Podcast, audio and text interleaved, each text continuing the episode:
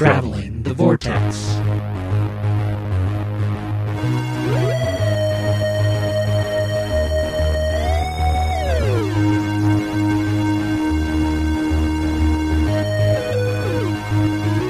We've joined Tristan Farnon as he travels across Yorkshire, treating animals, and arrive at episode 230. I'm Keith. I'm Sean. I'm Glenn. How are you guys? I'm good. I'm well. I'm tired. I can't imagine why. So nothing like dropping right in the middle of your uh, In the middle of vacation, vacation. an overnighter. Yeah, so we're recording on Monday again because I had to work overnight uh, Monday morning. So I got about six hours of sleep earlier and got back up at like three. Which hindsight's twenty twenty. This would have been the week I could have done the morning show because Holly was off today. Oh, really? I didn't even think of that. well, this after. allowed me to have more than a week off at a time. Ah, oh, that's true. So since we're not supposed to have more than five days off in a row, I was able to do the two and four, and works out really well. Besides from the overnight, it's just exhausting moving. I bet. I bet you're tired. Yeah, Like from that. mostly Exhausted. from that. I'm surprised you didn't ask for any help this weekend. we were going to, and Sarah's parents has some neighbor kids. They're not kids; they're teenagers. 18, 19. Are they them- younger than you? They're younger than me. So They're they're kids. There are they're there are child labor laws. They're Keith. teenagers. We paid them. Uh, Even worse. We didn't force them to do it. They did it willingly, and one of them even had a truck. So we wound up. We didn't intend to do it because we went to. Ah. That's uh, why I didn't get called. Well, I have my dad's truck because he's in Palestine right now, ah. so I can just drive his truck. Wait, around. what's your dad doing in Palestine? Um, so my step sister, who I think I've talked about because my parents have went gone to Thailand before. yes. You have a stepsister? Technically two, yeah, but uh, got married, and her German husband is a contract worker of some sort and is currently in Palestine for a year and a half, Ah. and they just had a baby. Oh. So, actually, on Carol's birth, it was Carol's birthday today, Monday. So they were able to be over there for Carol's birthday. Well, that's cool. They're coming. They left last weekend, and they come back the first. So it's like two week trip. But so I have his truck, and so we've been moving stuff that way, and then. The kids were available, and so we just kind of knocked it out real quick on Thursday afternoon before any rain came. So it's been really small stuff since then. Well, I will say this: I would have been more than glad to help, but I am so glad I got. I am glad. That is well, and that is my least favorite thing in the world to do is move. Sarah and I have been sore the last several days because of the move. uh, Josh and Austin, the neighbor kids, and even Mike, Sarah's brother. Oh, they're fine. Well, they're young. Well, it, Mike's not even that Yeah, much but he younger. the He's army. only five years. Yeah, he still and he still is. Still so he's army, so. he's fit. So yeah, we're all we're almost all moved. We have a few more things left at the apartment. I have to go clean it, and then we're in the middle of unpacking still. Um, you I'm said halfway- Mike's fit. I wonder how many of our British listeners took that in the British context. well, yeah, he's not fit in that way, but to you, maybe to some Well- people, yes. I'm sure. Yeah. Okay. but unfortunately, that means I haven't got to do much else. uh, I'm halfway through the bookshelf now. We've got most of the kitchen unpacked. We just we don't know how to set up the living room still. Have you painted one wall blue yet? We have, we haven't painted any walls yet. Uh, Cox guy came out. That's our internet service. Glad you clarified. The Cox Friday. guy showed up. which and we actually it was going to be like $75 to transfer the service between the apartment and the house it was yeah it was ridiculous but the guy said if uh, we had hbo and showtime it's the transfer's free and it's only four bucks a month no For now. for no contract For now, yeah and I'll for three months. I'll cancel it in two months and Yeah. I'll be good to go. so it was kind of nice. We actually got to sit down and watch Game of Thrones as it aired on Sunday. You're actually you're there. Yeah, I still haven't watched Sundays. Um, you're Oh, With an there. exception of him, we're all on the same page. Yeah. okay, we can talk well, up through. I completely forgot that it was on last night, and because I usually watch it Monday morning, but the family was home, so I didn't even think about it. today. ah, yeah, I got so I'll have to watch tomorrow after kids. go Yeah, to we school. were doing stuff, and I was like, "Oh, it's Getting close to eight o'clock. Let's go watch Game of Thrones because we can. You're the people that those companies, when they do that, hate. Because you're really good about, okay, I'm going to sign up and I'm going to cancel. Because they count on people like me that will forget and be eight months into it going, I really ought to cancel why this. my I keep cable bill paying so for high? this. Yeah, I'm. oh, I usually see it. I see it on the bill going, I should cancel that. I'll get, I'll do when I get around to it. You, you are they are the one, they like me. you are what is known as slippage. Yes. and that's why I don't sign up for those offers anymore. We'll probably get to the first one where it's jumped up and be like, okay, nope, never mind. Although our, I'm assuming because it's the Memorial Day weekend, the website hasn't recognized the change. Because I was going to totally, all right, we're going to sign up for HBO Go and do that for the time being. Because I thought, oh, we'll just watch it there in case we're too busy moving. But I can't sign up for it yet because it doesn't recognize that I have HBO subscription. Ah. And I was looking at it, and one of the movies I've been wanting to see for a really long time is on there. Which Frequently one? asked questions about time travel. It's never gotten a DVD release in the U.S. And it What's it called? sounds frequently asked questions about time travel. I'll have to look for that. It's got Chris O'Dowd in it, and it's supposedly Hmm. hilarious. So I'm itching to get that activated so I can go watch that movie more than anything else. And then I'll cancel it because I don't care anymore. I've got a lot of stuff on there that I've seen and some stuff I own. So Speaking of HBO, I watched um, Ender's Game. oh, It's on there. what'd you think? It's all right. Didn't didn't leave me wanting a sequel. So It was better than I expected. Have you read the book? it was or no? fine. No, remember that's the one that I thought I had, and Okay, then yeah. I saw the previous for the movie and went, I don't look anything like I hmm. remember, and realized it was a different book I'd read. So no, Now that you've seen the movie, I'd be curious to have you read the book and see what you think Yeah. because Well, I've- they're, they're, I've heard the books a lot better. the book's a lot better, but the book also goes into a lot of the you know Ender's mindset and Mm-hmm. you know stuff that you just can't do on film. It But I think this was probably the closest film version we're going to get ever. it's one of those films that was I thought it was fine. The twist at the end, or ish, twist ish, I kind of saw it coming, but the the way that the direction the movie goes makes it a better film. I would agree. But it, I don't know. It was the acting was fine. Everybody did a superb job. I thought uh, Ben Kingsley's character was way underused.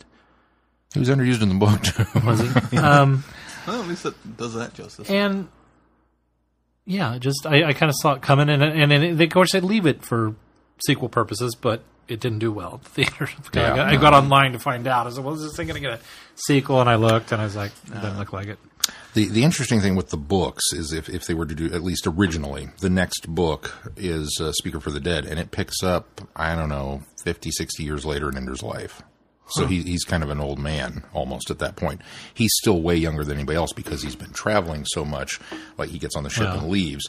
So at the faster than light speeds, he's still you know relatively young, but it's Right. still been fifty or sixty years for him versus the hundreds of years that have kind of passed in Earth history. Well, and everything didn't leading didn't up to it. didn't Orson Scott Card- also do go back and do an in between? He started filling in several. Yeah. Yeah, he was going to initially license them out to other people, and then suddenly decided, no, I think I do want to tell that story. So he's done several of them that kind of dealt with. He, he did a few that dealt with what happened on Earth after Ender left, and then a couple of Ender coming back and That's what I've heard. Um, kind of dealing with Ender on the ship. I didn't. Uh, I didn't realize until I was reading up on the move about the movie that it's it was it's 18 years in the making. He- He's been trying to do it for. 18. He, in fact, he wrote the original screenplay and shopped it around. And from what I read, the ah, I can't remember the guy that actually did it, but they this is back to nearly what his original screenplay was, with some different some changes and differences. But uh, it was interesting that it really it took a whole different direction. I think even for Cameron some- was attached to it at one point. Wasn't it one of those film, one of those books that so many people said was unfilmable for the longest time?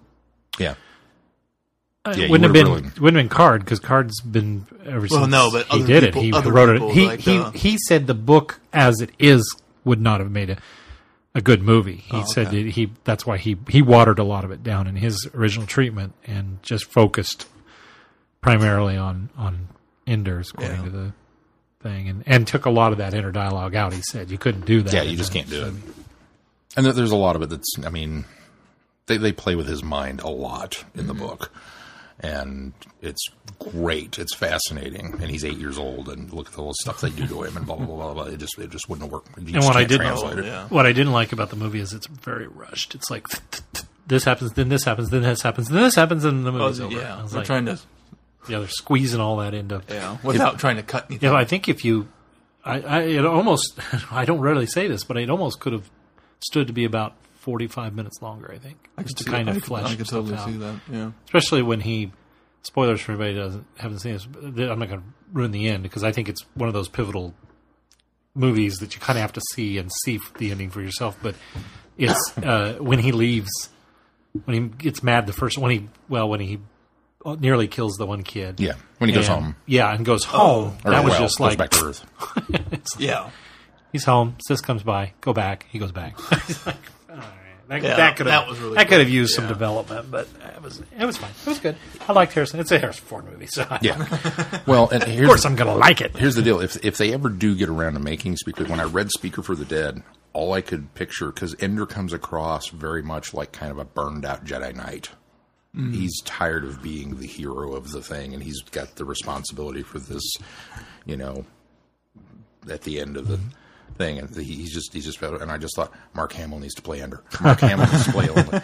and it would be so cool now that he is of that age. It sounds like the uh, direction they're going with Star Wars is kind it of really that. does. So I could almost see Asa Butterfield going up to look similar to Mark. To yeah, Mark Hamill. Yeah. Just darken his hair. Give him give him dark hair instead of or just gray hair. well, Mark Hamill's got gray hair now. so- Uh, it's grayish, dirty blonde still. And and now I am excited that Asa Butterfield got the uh, casting as the chas- casting choice for Peter Parker. You know, Well, it's, it's still yeah. rumored, right? Or is that from? I thought it was pretty official. it's fish. It's it's all but official. Marvel hasn't officially came out, but all of the insiders in Marvel are Well, saying, and I "Yeah, saw this he is where posted we're some tweets and had to take them down. Yeah, I think it's because because I think Feige actually wants to make the announcement. I think it's well, uh, he's probably a good choice. I'm slightly disappointed they didn't go a different direction instead of doing Peter Parker. That I agree with. Like I think Asa Butterfield would be great as Peter Parker. Yeah, he'll do a great job. I'm job. so tired of the Peter Parker story. We've had Peter Parker, we've had Norman Osborn. Why can't we get another Spider-Man? Yeah, Uh, I disagree let's do what's because because Marvel has been relatively faithful to everybody's characters. I mean, Nick Fury obviously they they use the ultimate well, they're pulling so much of the Ultimate stuff. Well, but they're pulling the ultimate storylines. But if you'll notice, most of their characters. are their or, or the origins are intact. What I like about Spider-Man, the standalone Spider-Man film, is they said we're not even going to tackle an origin story. It's just going to be a Spider-Man film. So there you go. in high school again. In high school, well, it's just fine because I mean you got perpetually you in got to throw away all the you got to throw away all the, the Previous. yeah. Well, he's not perpetually high school, but well, they they put him back in high school for the ultimate, but Well, every time they reboot the line. I did think it was. I saw the story, or at least the rumor broke that, uh, um, oh, what's her name, Emma, is uh, apparently interested in playing uh, Spider Gwen. That would be kind of I would see. all of a sudden, if you went that route with it, you'd fix the end of the second movie. I'd be on board with that. Like, yeah, let's go see this. Just, just for the sake of something different. But I think it'd be a cool like, thing to see. And I don't, that, I don't should be a good role for it. Too. Yeah, it'd be really cool. Won't I'm happen. grateful that No. they stuck with Peter Parker because I think that that would have a lot of people that I mean, Peter Peter or uh, Spider Man is probably the most recognizable Marvel character, whether you follow comics or not. And so I think that if you introduced, uh, well, who's the the kid now? Uh, Miles Morales. Yeah. yeah, Miles. Morales.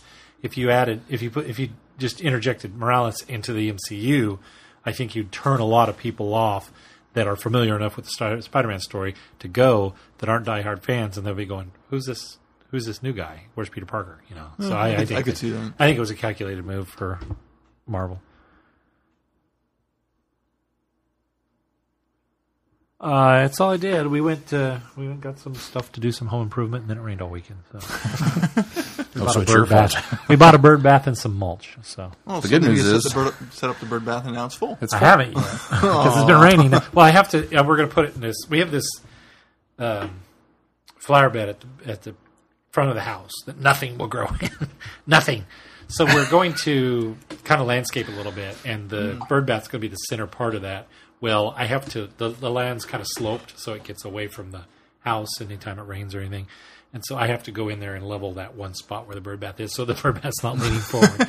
so I can't do okay. that while the ground's wet. When, Yeah. when, when should I tell Glenn about the salt incident? Salt Did you put salt in my flower Not, bed? not on purpose. No, it's that tree. It's that oak tree. it just it sucks all the nutrients out it's the the tree. That Oh, big probably a old lot of giant oak tree. shadow and Uh, well, There's even if you've got shade. stuff that wants shade, it doesn't grow there. It just it's not getting any nutrients from the ground. as soon as you put it in, it browns up. It just does not does not do well. So- Our hyacinth under the tree keeps coming up because those things are way residual. So we're, we've decided that we're or not hyacinth, uh, host, uh, Hostas? hostas. Hostas are one of those plants that's tough Yeah, to kill. So we've decided that we're just probably going to put hostas in there between everything else that we Oh, there you go. landscapes. you should do cactus. I don't like cactus. You don't have to I'd like have to, them. I'd They have grow. to do like rock or gravel or dirt. I've got some lava rock you could have. No, thanks. do gravel and cactus. It'll be gorgeous. We'll call you Arizona Glenn. Be like all those houses I saw out in Las Vegas that had rock lawns. Yeah. Actually, that would solve my uh, And then you wouldn't have to mow it. fact that I can't grow it, especially when it's raining so much. Oh my gosh, my backyard's a jungle right now. Get some different colored rocks and do a pattern. And you, know, you could do a time vortex around the tree. crop circles. Yeah, see? Great. So our uh, the lady who owned the house before us gave us her mower. Oh, that's Oh, nice. sweet. That happened to me on my last house. It can't, won't start for some reason. So we had to take. That's why. That's why she gave you well, the she was mower. like, well, and she wasn't even mowing. She had some neighbor kid come do it. So Was it a, is it a push or? yeah, it's a push mower. Um, I tried to start it, and then we just loaded it up and took it over to uh, somebody who can look over it really cheap and maintenance. I took my mom's mower over there too to get it maintenance. You'd be proud to know. Nice. Finally, after Finally. last year complaining about I about probably it. could have. I could have changed the oil, the spark plug, and sharpened the blade for free. I could have stood there, looked at it, scratched my head, and said, "It doesn't work." I serviced mine last year and got it. I- it runs so that much sort of stuff I could probably do. It just on on my mower But you're will. moving, so it's not on like- my mower I probably will. I'll, on my mom's, I'll tell her, "Hey, get it serviced." there's, there's, a, I'm, I'm mowing your yard to begin with. there's a fun level of I can do something. I'm not going to do Well, something. yeah. Just because you're or should I? just because you're technically proficient enough to do it doesn't mean you should. There's a lot of times I look at projects around my house and go, I could do this. I shouldn't do it, but I could do this. I probably wouldn't do it right, but I could do this. I'll probably be wading into that territory and learning what I can and can't do because I want to replace pretty much all the outlets in the house because Welcome they're all two prong. Oh. None of them are grounded. That- Although I could, my dad said that I could put in the three prong outlets and not gr- actually ground it and not have a problem. Well, unless you plug audio equipment in there, and then you'll have this nice. Yeah, I don't have any hmm. audio equipment other than the TV. So, So we can't record at your house. well, would it pick up on the? Well, Probably, yeah. Well, yeah, maybe. There's Well, actually, there's one it, so. grounded outlet in the dining room. We can't. We can't. So- we can't record on any of this equipment at Sean's house without having it. instances, and, and we don't have a ground problem here. We still don't have stuff on the wall, and I still don't know. It's so echoey as it is now, with hardwood floors and no carpet. I mean, Uh, yeah, it echoes true. a lot more. I don't know how much putting stuff on the wall is going to help. I don't know. Sean, what'd you do?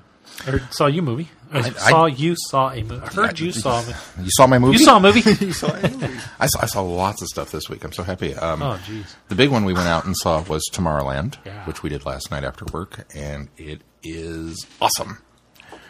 Um, I can It's understand. funny because before you go for any further, the critic reviews of it are not very good. They're panning it. They're, They're doing, very, and, very but everybody that I know that has seen it has said it's a great movie. Go see it. There, there, I'm, I'm not going to lie. There are some scripting plot problems that I just chalked up to Lindelof being Lindelof. Did he write it? Yeah. Oh yeah, that's right. He co-wrote it with Brad Bird. All the awesomeness I'm going to chalk up to Brad Bird. All the plot problems I'm going to say are, are totally Lindelof channeling Lost again. Um, but it's you, you remember how I don't know if you guys knew this, but the Tomorrowland with at the Disneyland Park was kind Yeah, of we this knew that. cool. That's about all I know about Tomorrowland at Disneyland Park. Well, it was, it was supposed to be this grand vision of the future. the the problem as the, the years went on is it was this grand vision of the future from the 50s. So if you went in like the 80s and 90s and stuff, it didn't have that. It you has know, a charm, true. though. Well, it has a charm. that the movie oozes that charm mm. just all over the place because it is. It's very much that idealistic, you know, future from the 50s mode. we call that retro sci-fi. Yeah, retro sci-fi. It, uh, it it opens with uh, uh, this young boy um, going to the uh, New York World's Fair in '64, and he is uh, the the Young Inventors Symposium thing, and he comes up with his backpack and pulls it out, and Hugh Laurie is the guy who's kind of looking at him like, eh, "Okay, what do you got, kid?" And he pulls out an Electrolux vacuum cleaner that he has retrofitted into a jetpack.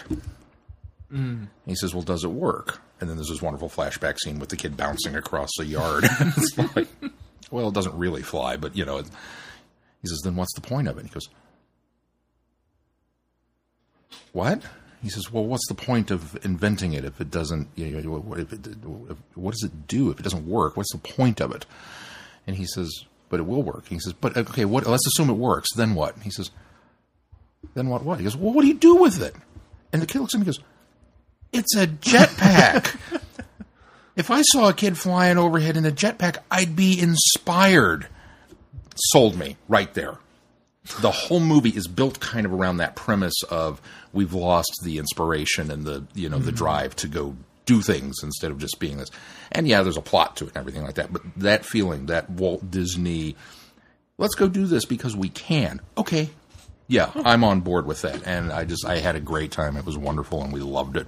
And yes, it's got you know George Clooney in this kind of adventure sci-fi subplot to thing that's going on too. But it doesn't matter. I'm having a good time because you're optimistic. that's that's totally where I'm at with this. And I genuinely think the critics that didn't like it are just well, it wasn't dark enough.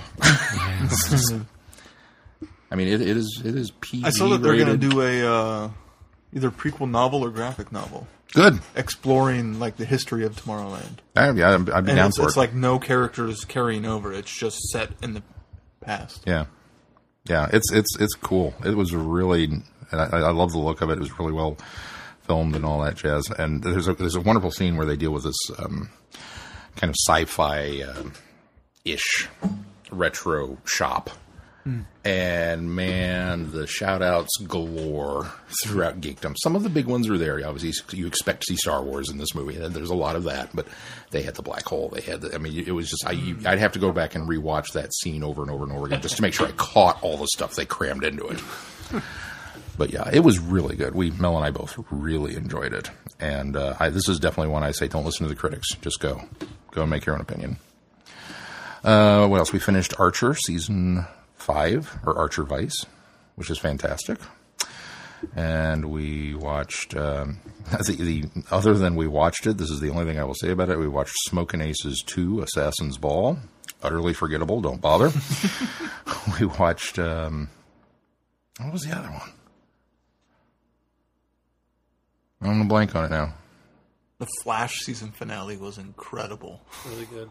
Oh man, that's I think it's probably the best superhero show on TV right now. Even as much as I love Agents of Shield, Flash is just so much better. It's funny you say that because it's just I, I watch it and I, I I love it. Absolutely love it. I, I, I eat it up. It's it's corny. It's comic booky. It's fun. It's great storytelling. And then they splash in that. Then they splash in that CW angsty drama into it, Yeah. and it all works. And I have this struggle of why is that working? How does this work? why is that working for audiences these days? And some of the bonkers stuff that they can pull And off. then I go- people love it. Then I go, DC, how come you've got getting it so right on television and so wrong in film? Well, and they've set up kind of the idea you had between the movies and the films. Multiverses. In the yeah, in the show itself, it's ingrained now in the structure. I was spoiled on a certain thing that happened in the end.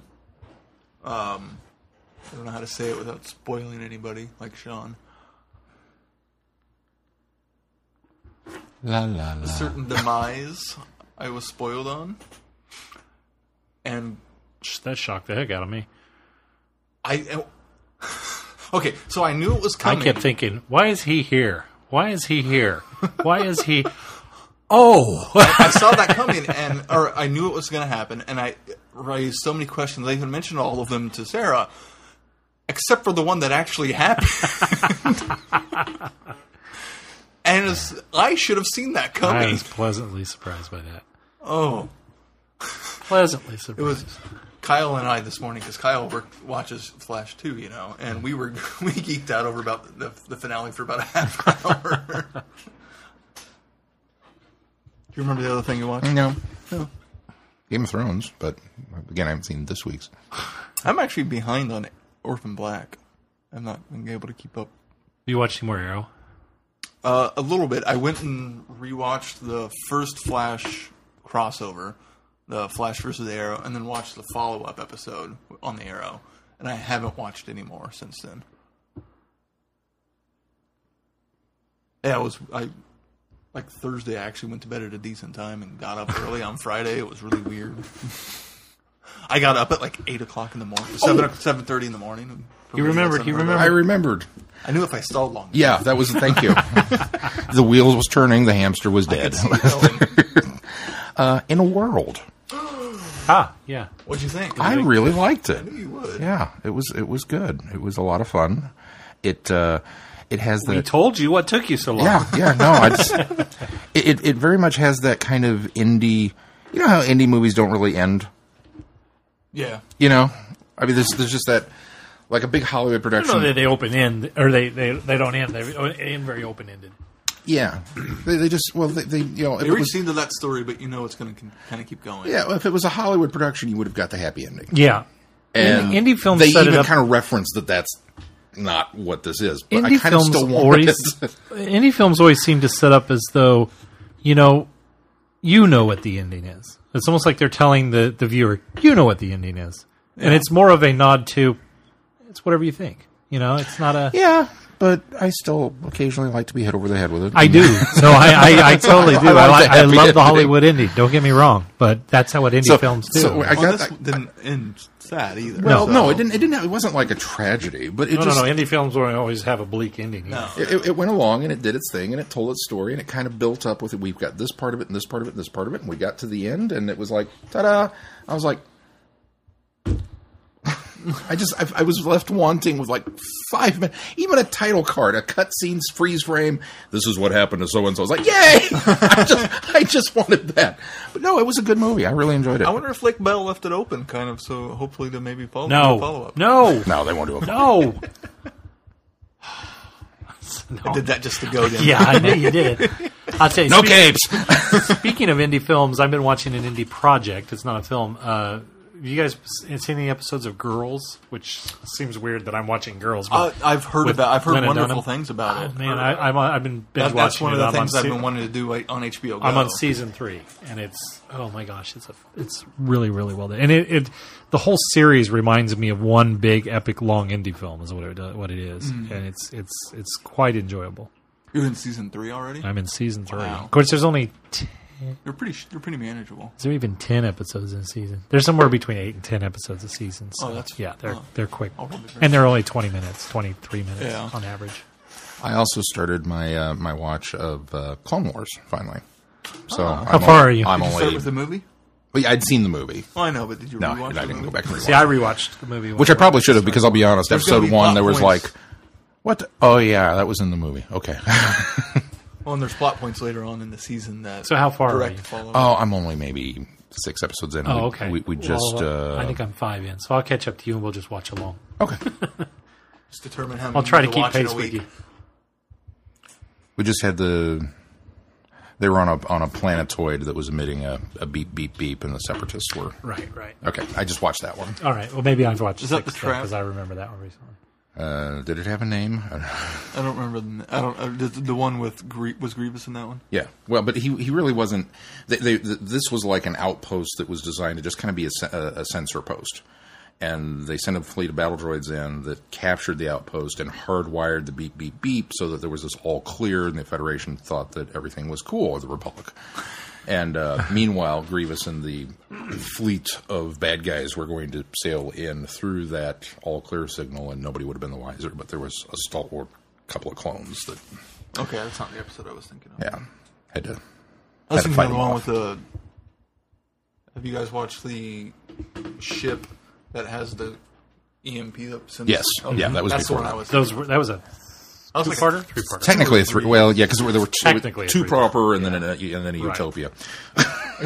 yeah, yeah. But yeah, I'm enjoying it. it's pretty good.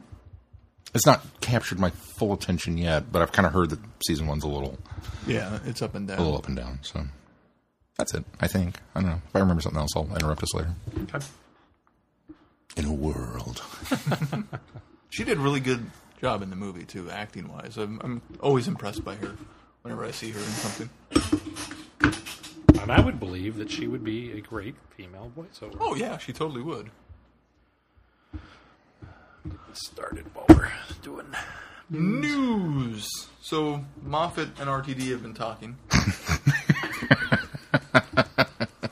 uh, so RTD told Negotiations continue. told Steven, Mo- according to Radio Times, RTD told Steven Moffat to bring back River Songs or River Song. Capaldi in Kingston is a sex storm, and Moffat says he's certainly not ruled it out. More specifically, he said, "You come back and write it." But and he also said it would probably need to be censored Yeah. if he came back and wrote it. I don't know if I like the idea of River coming back. I'd be fine. I, it. it depends on how it's done. It's it's one of those things that, on the one hand, yeah, I'd be totally down for it, just for the sake of seeing her and Capaldi together. I think Yeah, they seeing the would have great between them, chemistry. yeah. However, Storytelling aspect. the storytelling is it needed? We kind of got a farewell. River said her goodbye, and you know, for all intents and purposes, she was Matt Smith's yeah. you know companion. We'll say that. you know, I don't think of River in ten. I think of River in eleven. Oh yeah, yeah. And so to suddenly throw her into the mix with 12, especially from the standpoint that does that throw any confusion into the well, technically you should have died because you were on your last regeneration until this wonderful gift came down and, Yeah, and blah blah would- blah. Unless we go back to a point when she's still around. But that would kind of throw But off she would the still- backward time travel. Uh, and it would still she would it, still so- have that question, knowing because she knows our. It's established that she knows all of his incarnations, and if he she sho- if he showed up and she didn't know this one, or unless they just didn't address it and she just knew this one, yeah, I don't know. it Like would be said, complicated. The, the, the, it's- if, if the story called for it, okay. If you could find a way to make the story call for it, okay. Yeah, I'm down for it. But Yeah, don't ruin the character just to give me the stunt casting. Agreed.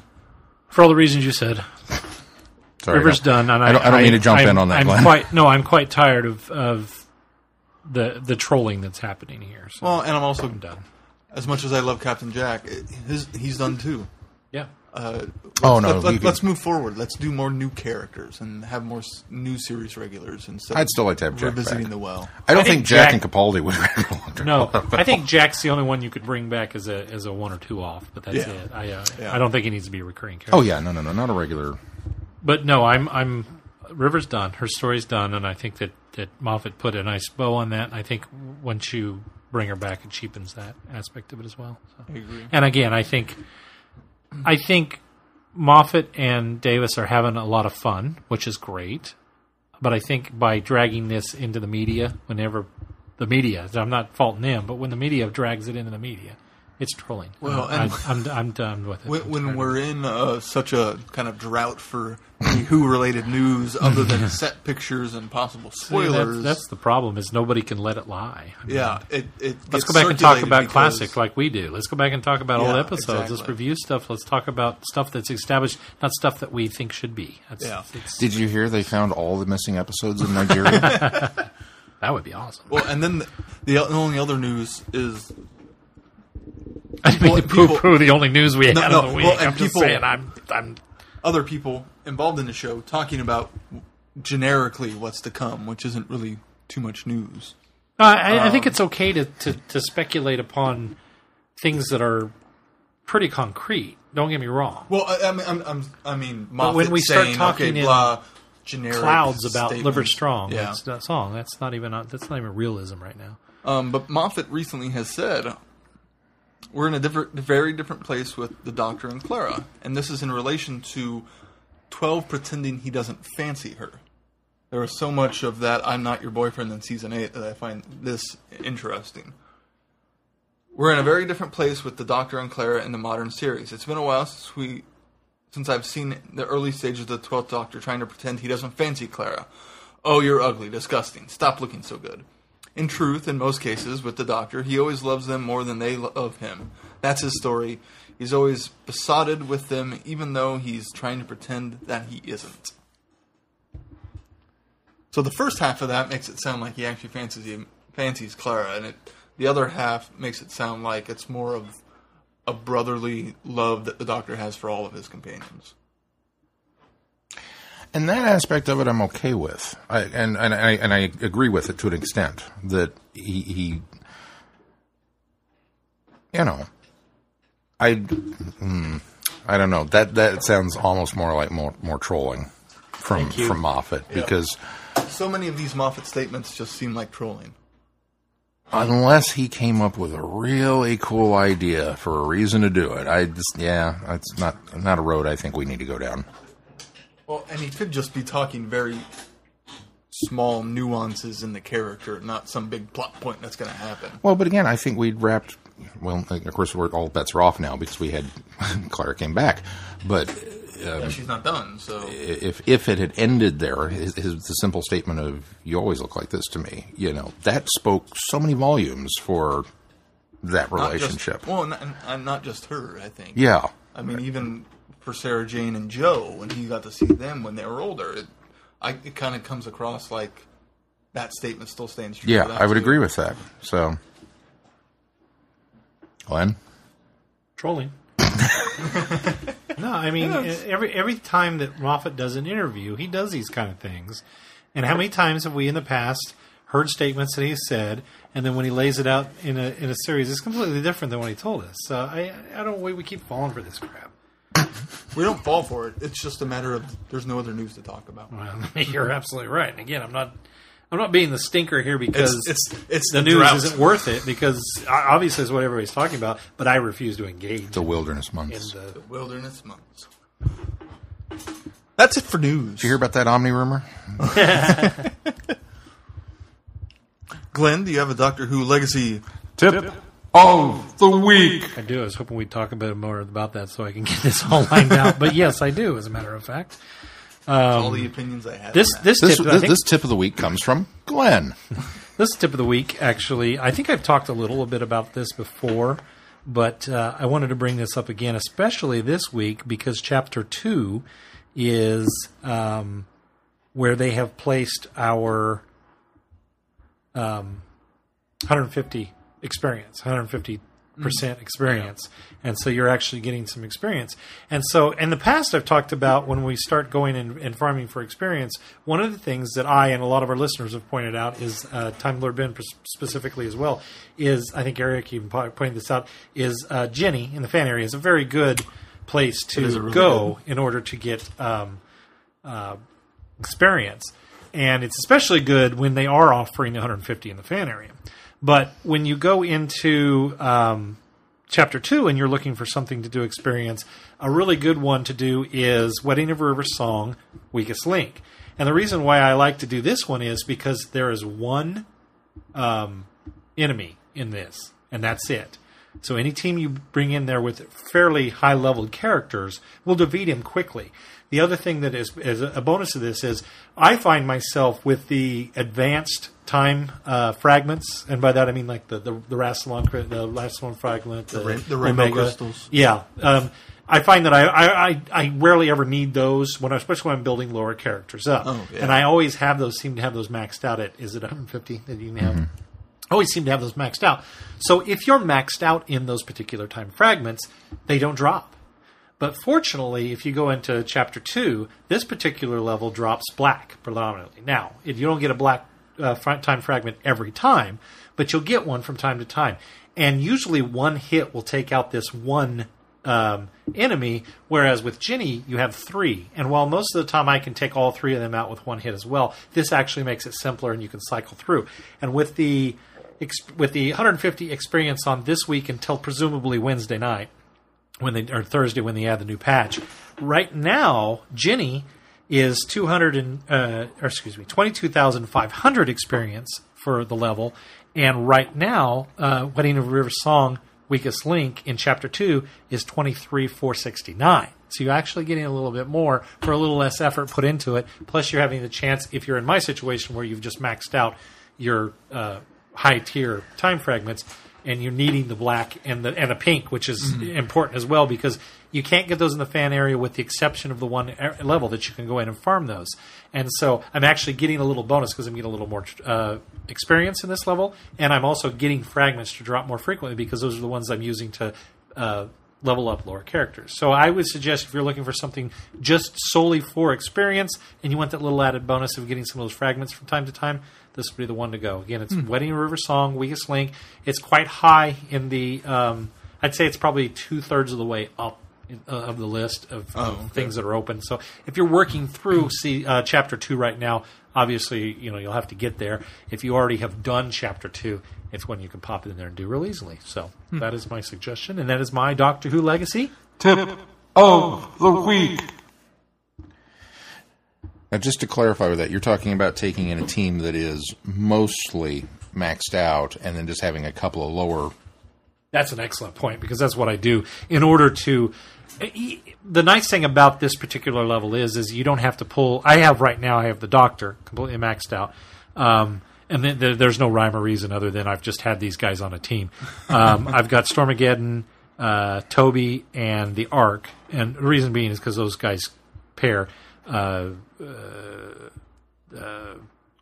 Stormageddon turns uh, gems black, so does Toby, and then the arc gives them the bonus. And so I don't ever have to use them in this level in that way, but that's why they're teamed together. And then I have put two, actually, I've got them all the way up to 41 just within a day of playing.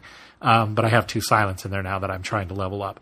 Um, and so Yes, eh, you could actually replace any of those first three along with two with even level, you know, forty shy, just even shy of level forty, and still manage this level very well because it's a chapter two level. You don't need a really experienced team to even go in here. Now it may take you more than one hit because a lot of times I'm going in here with this team hitting him one time and he's gone. Yeah. And so I can cycle through it quicker. But in this instance, unlike Jenny, who takes if you've got a lower powered team along with those couple that you've added on there to level up, then it's going to take a little bit more effort in order to take those out. But with this one having only one uh, enemy, it makes it a lot simpler. It's a lot more manageable. Now, again, I don't remember for sure exactly what the experience is on this level once the 150 goes away.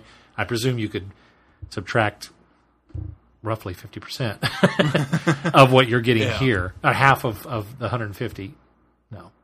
You divide it by three Divide it by three. There you and go. then Thank you. subtract one third. There you go. Look at that. That that would be what Math. this level is. So oh, after oh, wait, this week still is no over, algebra. that was another reason I wanted to do this as a tip of the week this week because you really only have a few more days for, on the 150. Now, that being said, it seems like every week we get somewhere that they put the 150 experience, so that'll cycle back around here as well. So if you don't get to it this week, just wait a few weeks. It'll probably be back into chapter two again. and I suppose an added uh, tip for just this one is, of course, the, the, the villain of the piece is, um, oh, what's his name? Um, I can't remember. He's the one he battles in live chess. Yeah. And, uh, well, he's the, Yeah, the Mark writer. Gatiss. Mark Woody Gatiss, thank you. Mark Gatiss- Mark Mar- Gatiss Mark played the Gatiss' character. character, uh, who is black, at least as far as his uh, damage goes. his gem is black. His gem Right, is his, black, uh, yeah. yeah, his damage is black. So, if you go in with a predominantly yellow team, or Mm-hmm. somebody, you know, not not only do you need, you know, a couple of You're going to do a lot better against him. right, that's. Yeah.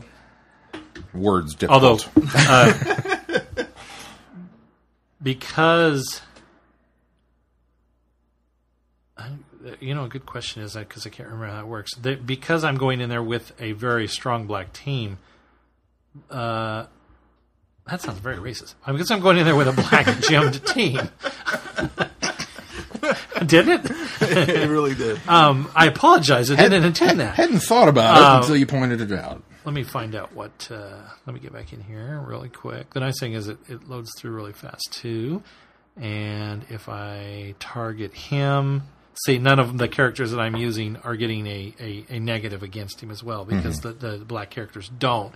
Because In fact, they're probably the only ones that aren't weak against another color because black and yellow balance each other out. So yellow is stronger against black, but black is neutral against black. Is black's Right. even against black. So, uh, in my case, actually in any case, because there aren't any one, the ones that are weaker against uh, black level characters or black characters. So, so there you go.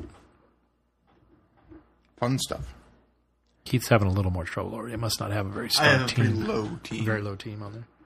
Some But he's them- manageable too. That's the Oh, yeah, other thing I'm is if failing. you if you have a relatively low team. I mean, you- obviously you don't want to go in there with a, a 20 level team. You want to go in there with, you know, 25, 30, 40 is ideal, 50 is the best. See, I'm even Um, lower than that. See, uh, but but but again, manageable at that point as well because it's he's not going to completely desecrate your team when you go in there, and it's not how uh, you're knocking him down. Just you're just kind of chipping away at him. Yeah, but it's I mean, it depends on the it's a manageable, and you know you're done because it's one wave, and then yeah, you Yeah, got it. Now you've I don't have to you've earned that experience. To and in your case, even though it took you a little longer to do it, It's you get that you're getting more experience experience because they're across the board because you've got more people. Yeah, I've, I've got an experience, 18, 23, 35, 28, and 36. See, there you go. And these are just kind of random ones that I'm kind of work. They work well somewhat together, but not the best. It also helps that if you wind up in a protracted battle with him, at least normally, his first attack is a not quite lock. yes. His Yeah. second attack is I'm going to sap some of your health in the gems, and then he usually has a two turn before he actually hits you with anything. So you've realistically got four turns before you lose any damage. One of his is a lockout, one of his is a drain, and then he starts to attack. Drain, thank you. yeah. So that gives you a couple, you know, a couple swings for the fences before. Uh, And of course, if you have some tips of the week, send them our way, and uh, we'll utilize them on the show. Um, we're trying to keep track of what we've done, so we aren't being repetitive. And again, I may have mentioned this before, but I don't think we framed it around tip of the week. And it was obviously timely to bring it back since we have the 150 percent experience in Chapter Two this week. And thank you very much, Doctor Who Legacy Team, Tiny Rebel Games. We appreciate it. Woohoo! You guys continue to give us some phenomenal stuff and Keep up the good work. just an update on everything. I'm still working on maxing uh, players out, so I'm not anywhere close to Time Lord Ben as far as my team or uh, my uh, companions being. I'm sure Time Lord out. Ben is listening to this tip going, eh, yeah. However, Why would I need that? what's, what's I- experience? I have managed to um, finish all of that's available in season two. Uh, Bigger than Inside, I, I maxed that out several weeks ago, and I have dropped all of the characters that are available now, so including Polly. So And you already got all the expert characters. I do have all the expert characters. I have. I there's nobody. I there's only characters right now that I could buy. I think I've got uh, a couple of winders that I could buy, but I, I, I I'm glad I didn't. I'm glad I chose when I d- actually did use some time crystals. I'm glad I chose to buy Silence because you saw who showed up this week. The Red Winder, and he was one of the characters that was for purchase in the store. Who I weighed my options between Silence or Winders, and then I noticed the Winders have dropped out. So that makes me sort of wonder if we're going to get more. Winders in the game and, and be able to get all of those that way. So I, think won't have will. to use any time crystals. So, um, but yeah, I, I dropped the Winder and let's see who who did I get? new? I get the Winder was new this week. Well, not this week, but recently. Um, Strackman Lux, Donna Noble, Madame de Pompadour. He's the other library guy. He's the one that's Oh, leading the ex or uh, funding the expedition ex, been a long time since I expedition to the library, and he's also the, the one who, as as we find out later, it was his sister that had died and was Yeah, sent it was to the his- library. She's his- the, his the, the brains of the, Yeah. or was it his sister or was it his? Was it even further back than that? I think it was further back. It was another than that. It was like generation. great though. Yeah. grandma or Yes, something. that's correct.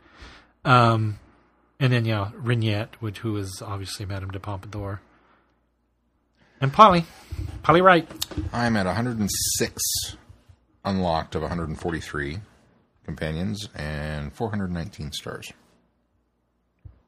Nowhere near How do I close to know? you. Oh, is it up here at the top? Oops.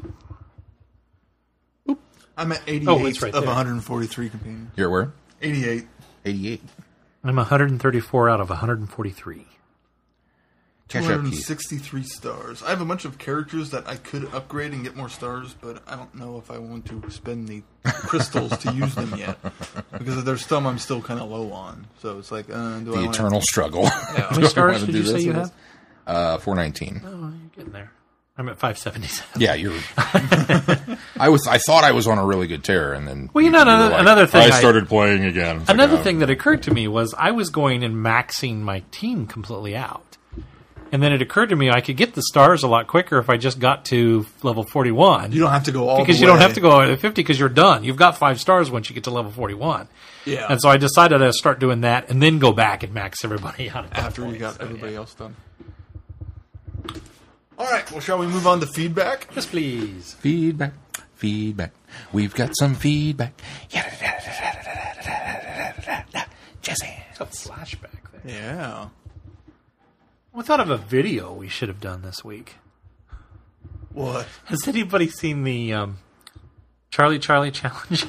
it's going around right now, social media, and The what? maybe I'll save it because I thought of a fun thing we could do. Okay, let me explain Save the it. Charlie Charlie challenge. I'll explain the challenge. Explain the challenge. Okay. Save the Challenge. video. All right, so this is essentially the 21st century version of the Ouija board. And what you do is you take a piece of paper and you draw four quadrants. And in two of the diagonal quadrants, you put yes, and two of the diagonal quadrants, you put no. So you've got yes, no, yes, no in the four quadrants. Okay.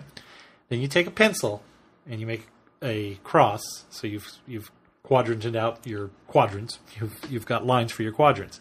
You stack one pencil on the other, and they they they set in a crossways. And then you say the words, "Charlie, Charlie, are you here?" I think is how you say it. Or "Charlie, Charlie, can we play?" And when you do that, you watch the pencils, and the one pencil on the top will pivot around to either yes or no and there's Vine videos all over the internet. I was laughing at this thing because there's people that actually believe this. That we're, Charlie must be here. You had to say the words. And hang on, gotta fix this. Oh, she's the best part of Okay, so a technical glitch there, which I'm going to leave in because I may be able to attribute that to the fact that uh, Charlie must have shown up. But anyway, the the lore behind this is Charlie is this Mexican demon, and this is actually like real Mexican Latin American lore. That Charlie was this demon, like- and he apparently this game Is- has is- been around for years, but it's just grabbed traction. And Charlie Spanish for if chupacabra. you don't end the game by telling Charlie to leave, or I can't remember exactly what the premise of it is, if you don't close this game out, he will. Well, there's many accounts of what he'll do. He'll either possess somebody, or he'll bring negativity to your house, or he will do nasty things. He won't go away. I mean, It's it's, it's this kid's thing. It's it's we kind of talked off mic. It's it's a lot like Bloody Mary or uh, Candyman, you look in the mirror, you say the name three times, and supposedly they appear behind you in the mirror, those kind of things. So, in the dark, you know. Anyway, it's, it's the latest incarnation of that, and I just uh, what made me think of it is I've been watching vines all night at work after I got done, going, these people are idiots.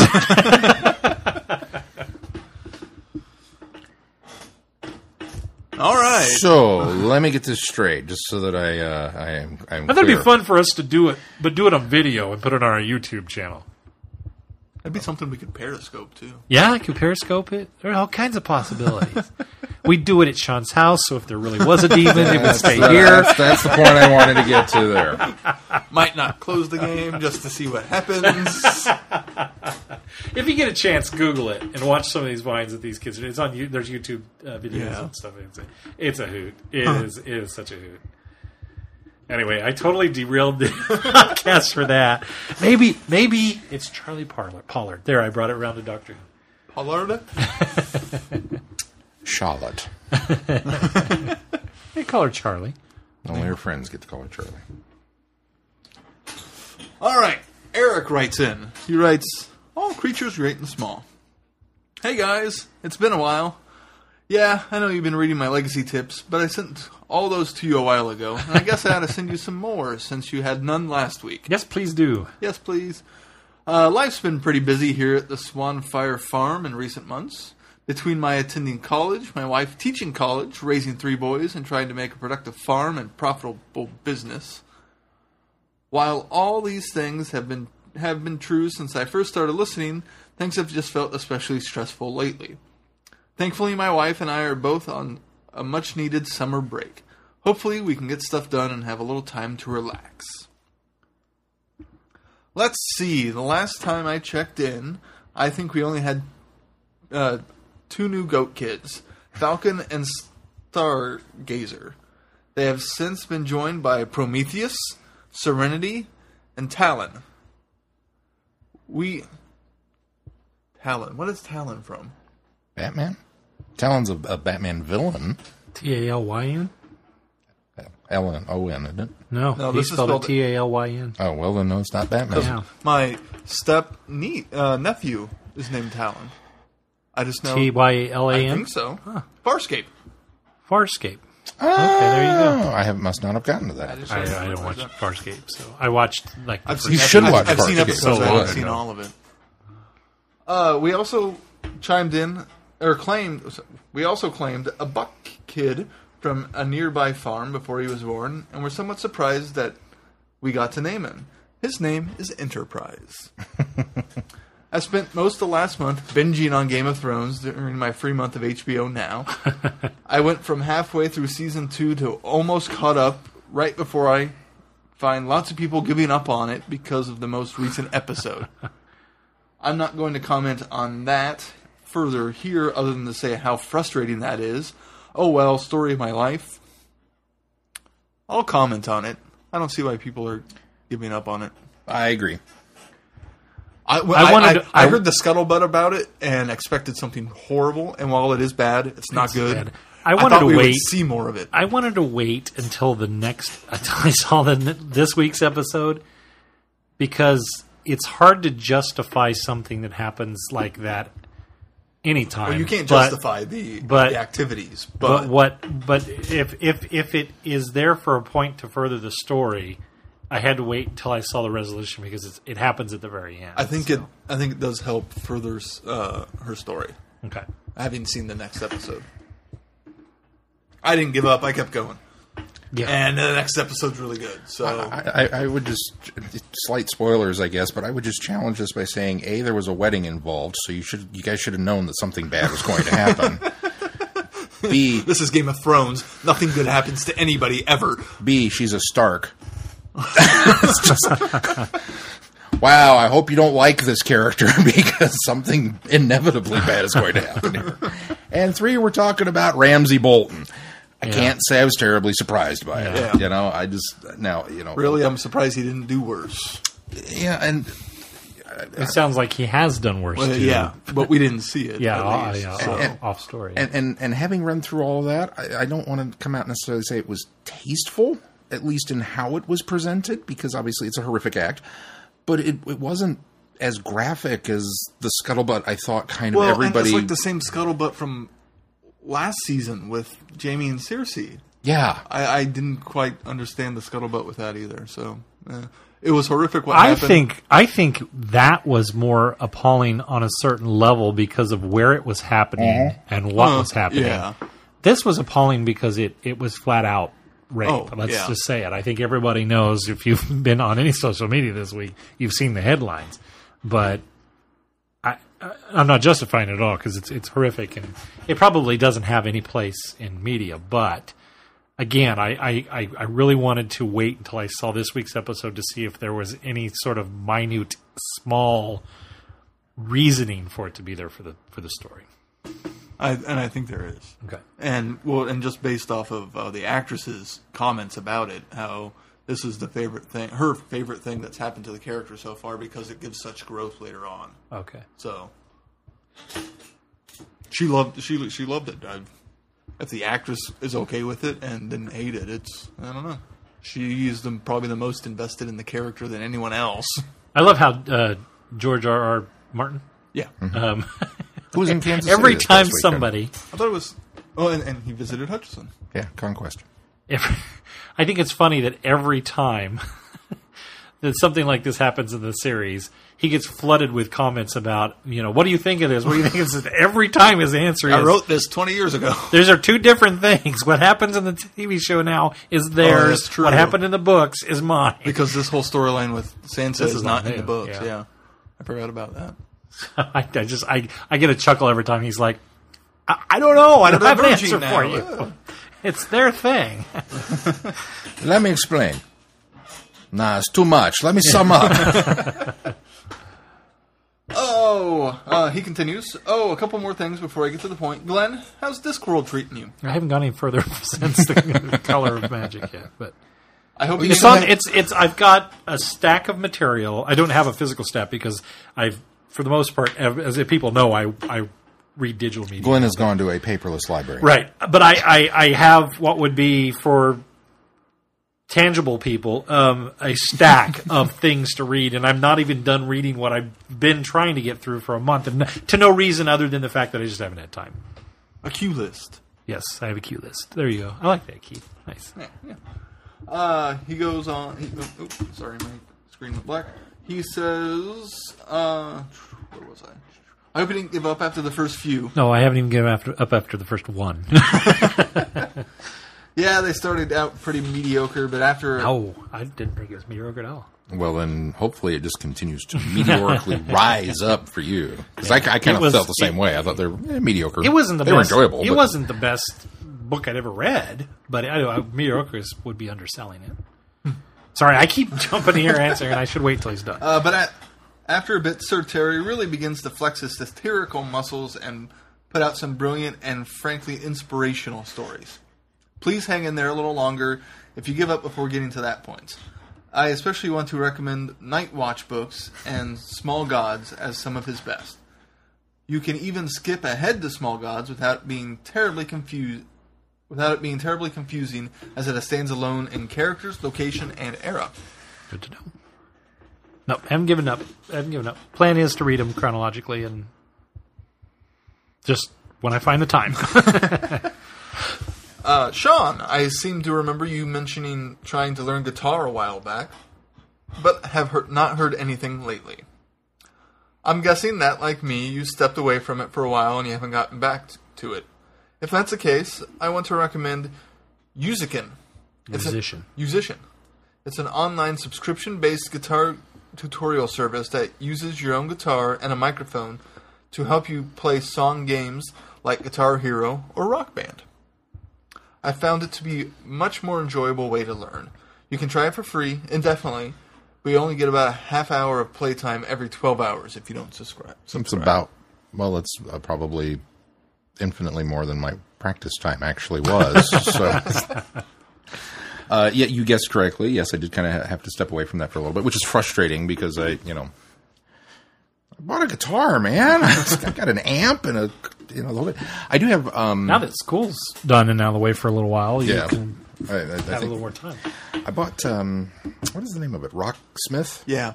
um, which is the one where you actually plug a guitar into your, Mm-hmm. and it's got a game disc for the uh, the 360, and you play Kind along of like with the expert version of Rock Band. Uh, kind of, Band, yeah. But it, it, it's it's one of those things that everything I've read on it says basically all you have to do is, is is play, just play the game, and you will learn how to play guitar in a month. And it's like impressive. okay, So so you haven't even done that. I haven't even done that. so. it's one of those. Well, I have a cue list. I, I, I know how you feel. Learn guitar. it's in the list. Now, on to the topic of this episode. All creatures great and small. Oh yeah, we're doing that today, aren't we? I felt obligated to write in for this one, considering it's concerning Peter Davison and a show that frequently involves livestock.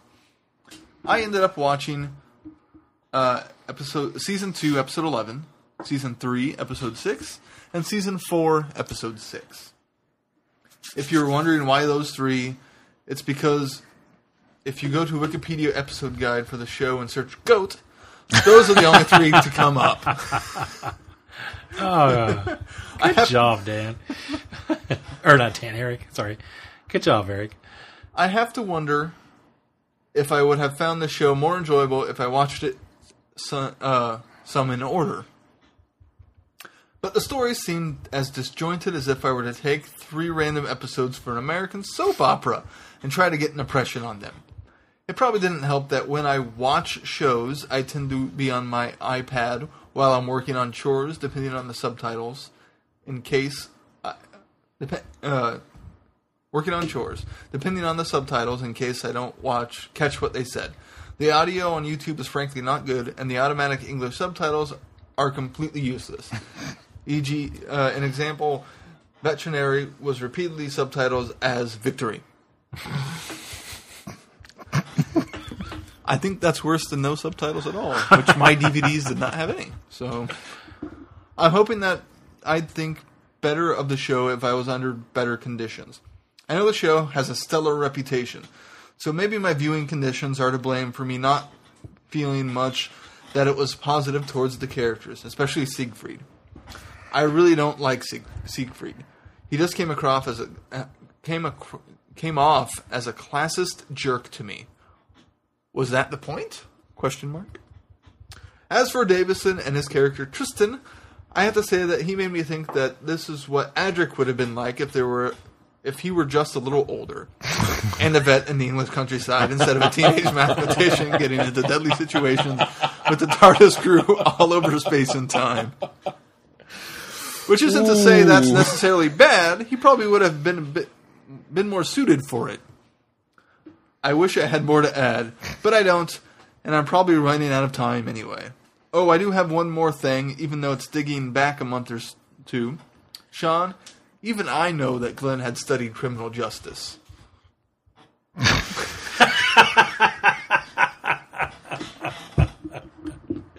Eric for the win. Until next time, here's hoping I have better things to say. Eric. It's good to hear from you, Eric. I, I have no Sean, response to that. It's sad that our listeners know about more about me than you do. I'm old. I've had a stroke. That is my standard excuse for anything from this point forward. Yeah, and I have to reach for that to forgive you sometimes. You can ask Chrissy. I used it earlier this week, actually. sending sending out comic books and had to. What's your last name again? And she went, "Really?" well, I think I know You mean it. but- Chrissy Johnson. yeah, that one. Like, well, I think I know it, but Speaking of Chrissy, she sent in feedback. she did send in feedback. She writes, "Debauched choir boy." Must be talking about me. Dear Vortex Boys, since All Creatures Great and Small has been sitting on my to watch list forever, I guess this is what it took to finally get me to sit down and watch a few episodes. Okie dokie then. The first thing I noticed about Tristan Farnon is that Peter Davison plays him very much like he plays the Doctor. That is, if the Doctor didn't have any responsibilities to his companions or to the universe. I think I remember an interview where Davison, before he actually started on Doctor Who, but he had been cast, was told by a young fan that he'd like to see the fifth Doctor be, quote, like Tristan, but brave. Yeah. Well, whether or not Davison actually took that request to heart, I have no idea, but it kind of seems like he did. I watched three episodes, two from season one and one from season four. Having grown up on a cattle ranch, I couldn't resist the episode where Tristan is trying to sell the newfangled technology of artificial insemination to a village full of old timers who are still using folk remedies to cure the cows. and then Tristan totally botches the process because his helpers don't have a clue what they're doing. That was hilarious to me. That was episode three of season four, The Bull with the Bowler Hat. Definitely worth a watch if you haven't seen it yet. The other episodes I watched didn't have much Tristan, though. His first full episode, where he comes home because he's failed all of his classes, he's not in it very much. He's mostly just comic relief for his older brother yell at when he does something wrong or when he doesn't take his job seriously. Although that episode did end with him shirtless, so I'm not complaining about anything. I was going to bring that up, Chrissy. I'm glad I, I don't have to. Uh, someone during Friday Night Who some weeks ago observed that Sean must be having a bad influence on me. I say that Sean would have to have had something, would have to have had to have something to influence badly in the first place. That's a good point, Chrissy. All in all, this is a fun series and one that I think I'll move further up my list of things to watch this summer. I've been on a period drama kick lately, and this definitely qualifies. Bonus points for being about farm animals in the country, which makes me all kinds of nostalgic for back home at the ranch. Bye for now. Happy Memorial Day for the listeners in the States, and have a good week to listeners everywhere else. Chrissy. Thank you, Thank Chrissy. you, Chrissy. And that's it for feedback. Okie doke. All do this. creatures great and small. The trials and misadventures of the staff of Country Veterinary Office in 1940s Yorkshire. That's Yep, that about sums it up. Okay, so we talked before, Mike. Uh, what? How many episodes you guys watch? I watched two. Go ahead. One. I guess I was the one that watched the most. You did the most homework this week. Uh, Keith will do the most talking this week. I watched three episodes from season one, but I talked about last week how he's not in episode one. Can I say in episode one there was a bit more graphic things than I expected from this show, okay, so let's talk about that for just a moment. And I think a little bit in episode two. I don't want to appear prudish.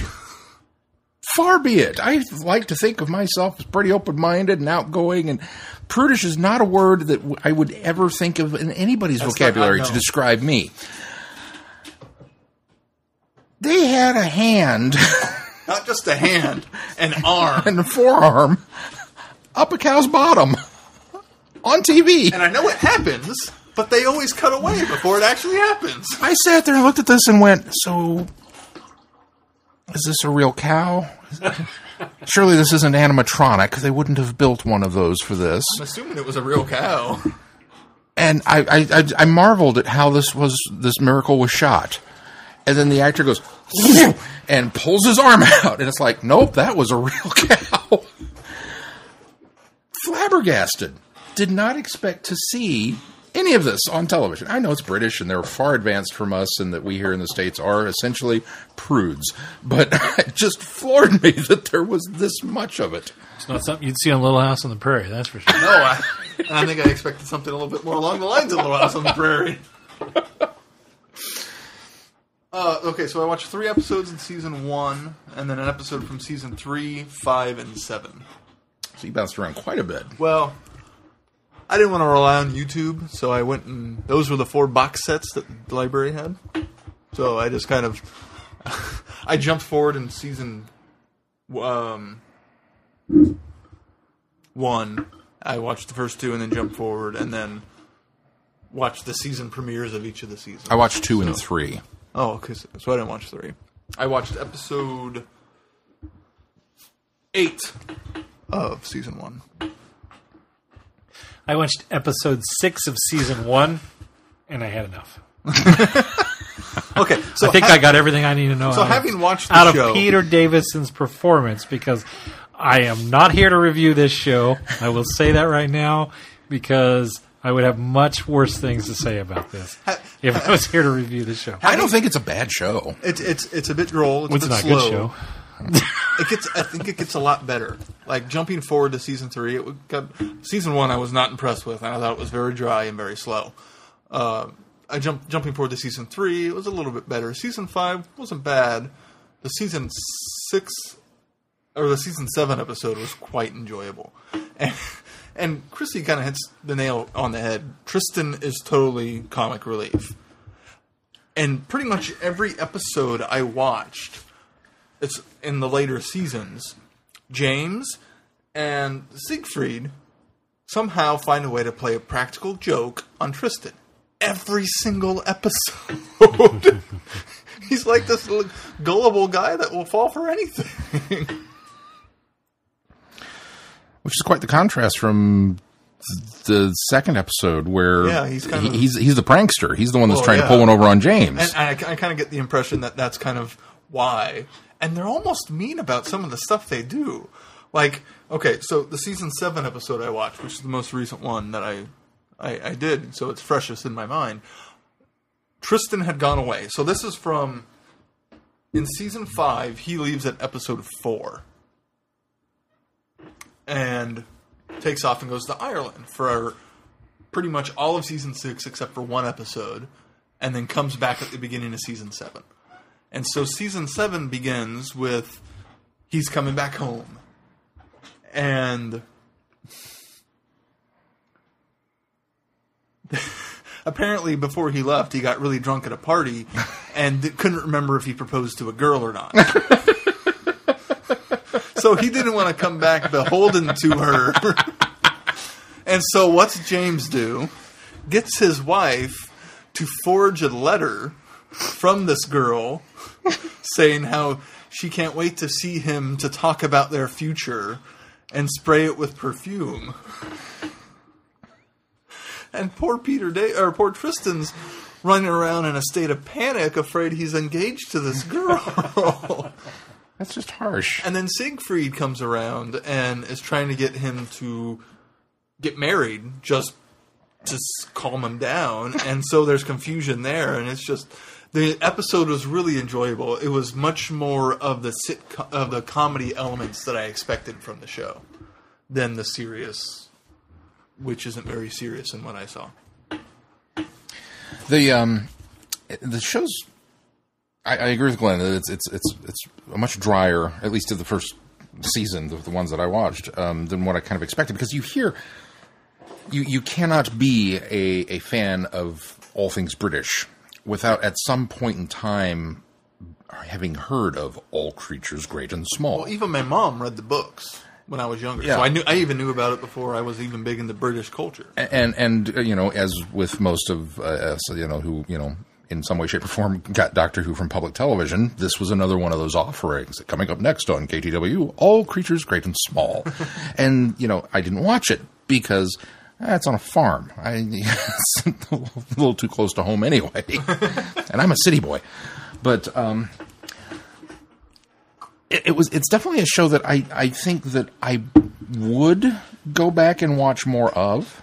Because I mean, I didn't hate it by any stretch of the imagination. I, I, I enjoyed the ones that I saw, but it just it's got such a different pacing than than anything else that's out there. Yeah. and the fact that these are based. I mean, the two books that he wrote are based on his experiences as a vet. So all of these stories are real. He is the main character. Yeah. I mean, he wrote himself into the book, so it's not even like a novel. It's memoirs more than anything. Exactly.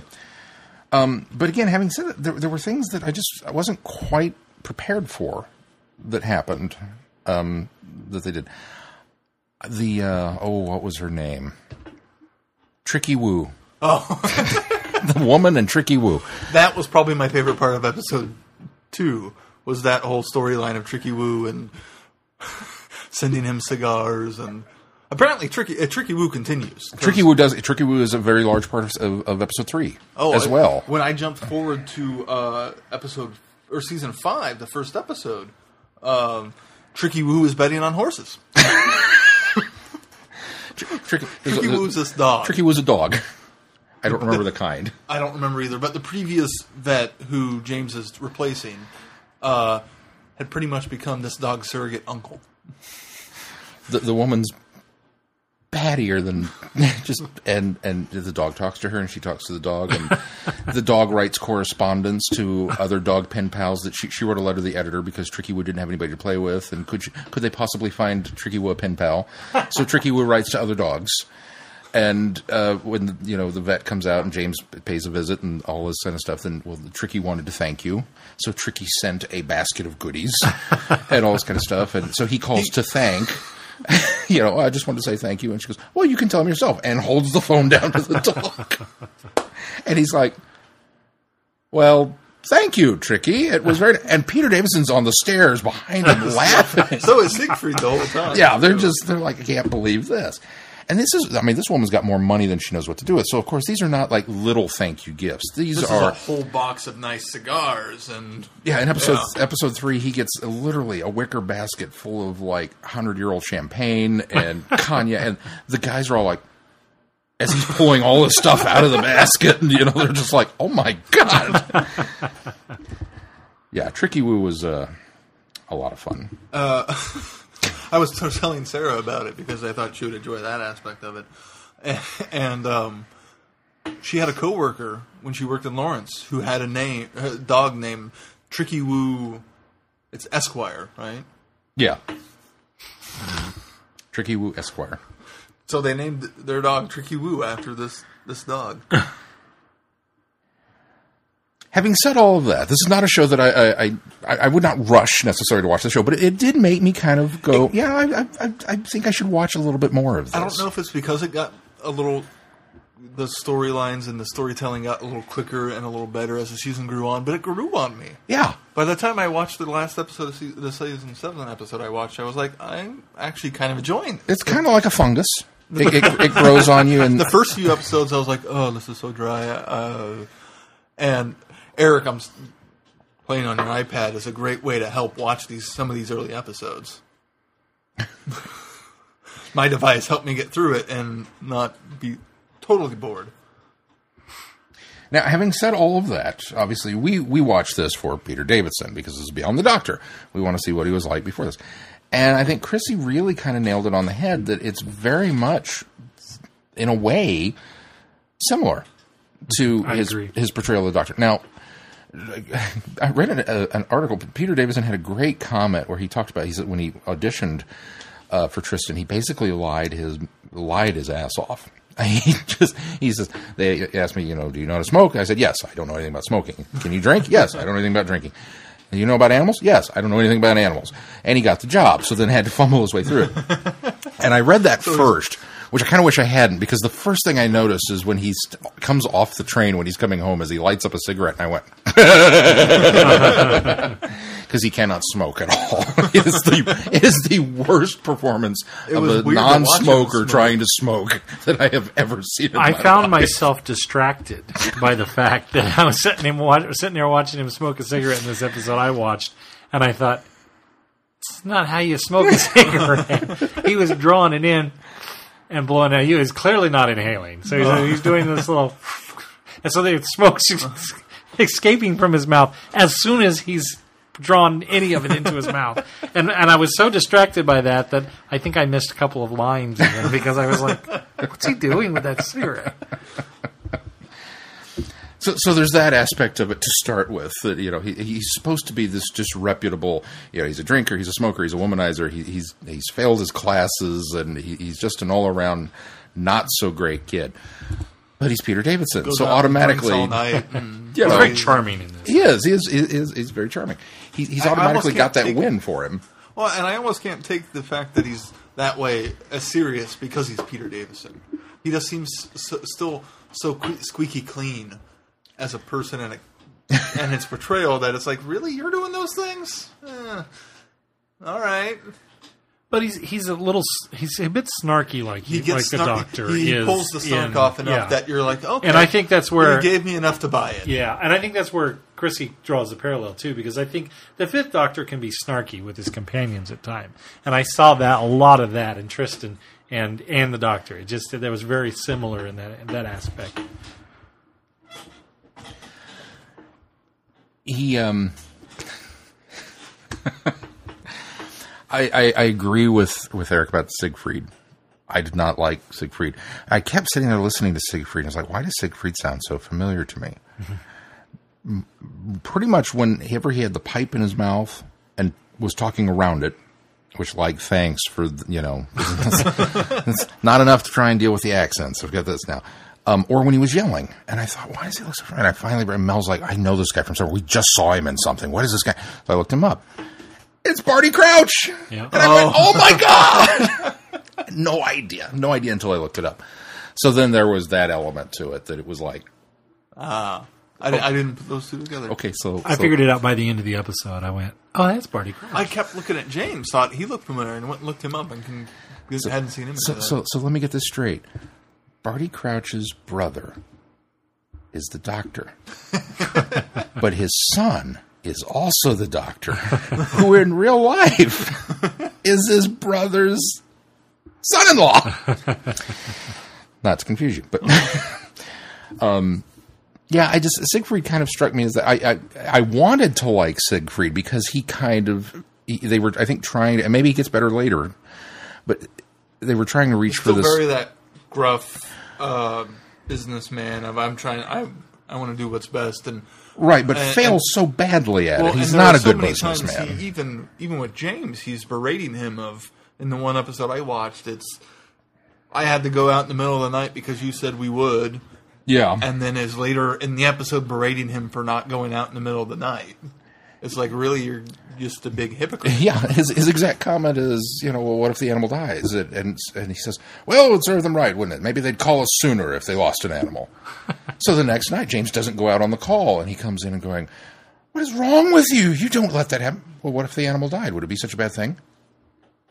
Yes. He just like, you're a vet. How can you say that? And he's like, but you said it. He goes, no, I didn't. And off he goes.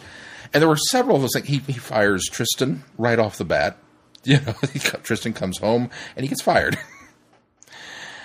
and Tristan's up in his room, and, and James is like, well, I'm, I'm, I'm sorry about all that. He goes, oh, don't worry about it. He'll have forgotten by tomorrow. He's always firing me, you know. And the next day they were having breakfast and everything was fine. It was just like, I think this guy's got early set on of Alzheimer's. Yeah, I really like genuinely believe that it's a good thing James is there to help him with his practice because now I'm concerned for the animals because I, I don't think he knows what he's doing. But yeah, I, I it was enough that I wish I had gotten a little more Tristan because I didn't. yeah. I didn't uh, get far enough into it. Episode two, there's so, very little of him, and then when I the episode I jumped forward to was such a small role in that one too, and even in the season three episode, it was bigger, but not a lot, which is why I went on to watch more episodes because I wanted to get a better taste of how Peter Davison did in the role. Right. and it's pretty much uniform all the way across. Uh, his he the character tends to take things a bit more seriously later on, but he's still kind of that fun, uh, oh, womanizing type character that is there for comic relief. And Peter Davison plays it really well. He does. When, I mean, I think part of it is just Peter Davison's an affable character. Anyway, he's, he's he's a nice guy. Even when he's playing a slightly disreputable scoundrel, Yeah. you're, you're automatically drawn to him. And and maybe that's the reverse of this. Maybe if we had come to this from all creatures going into Doctor Who, that would be a completely different.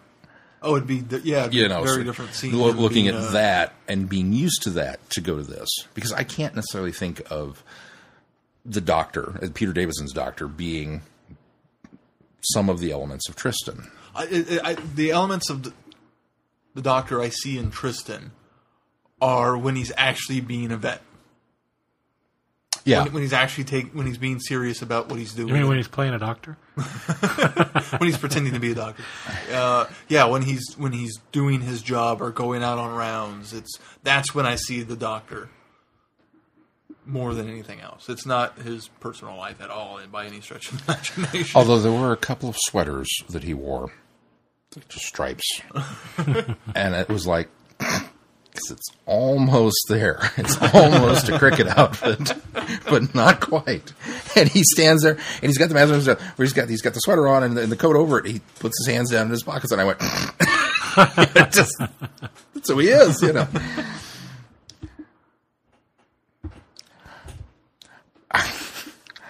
I don't know. I, I feel Did you get to meet Helen?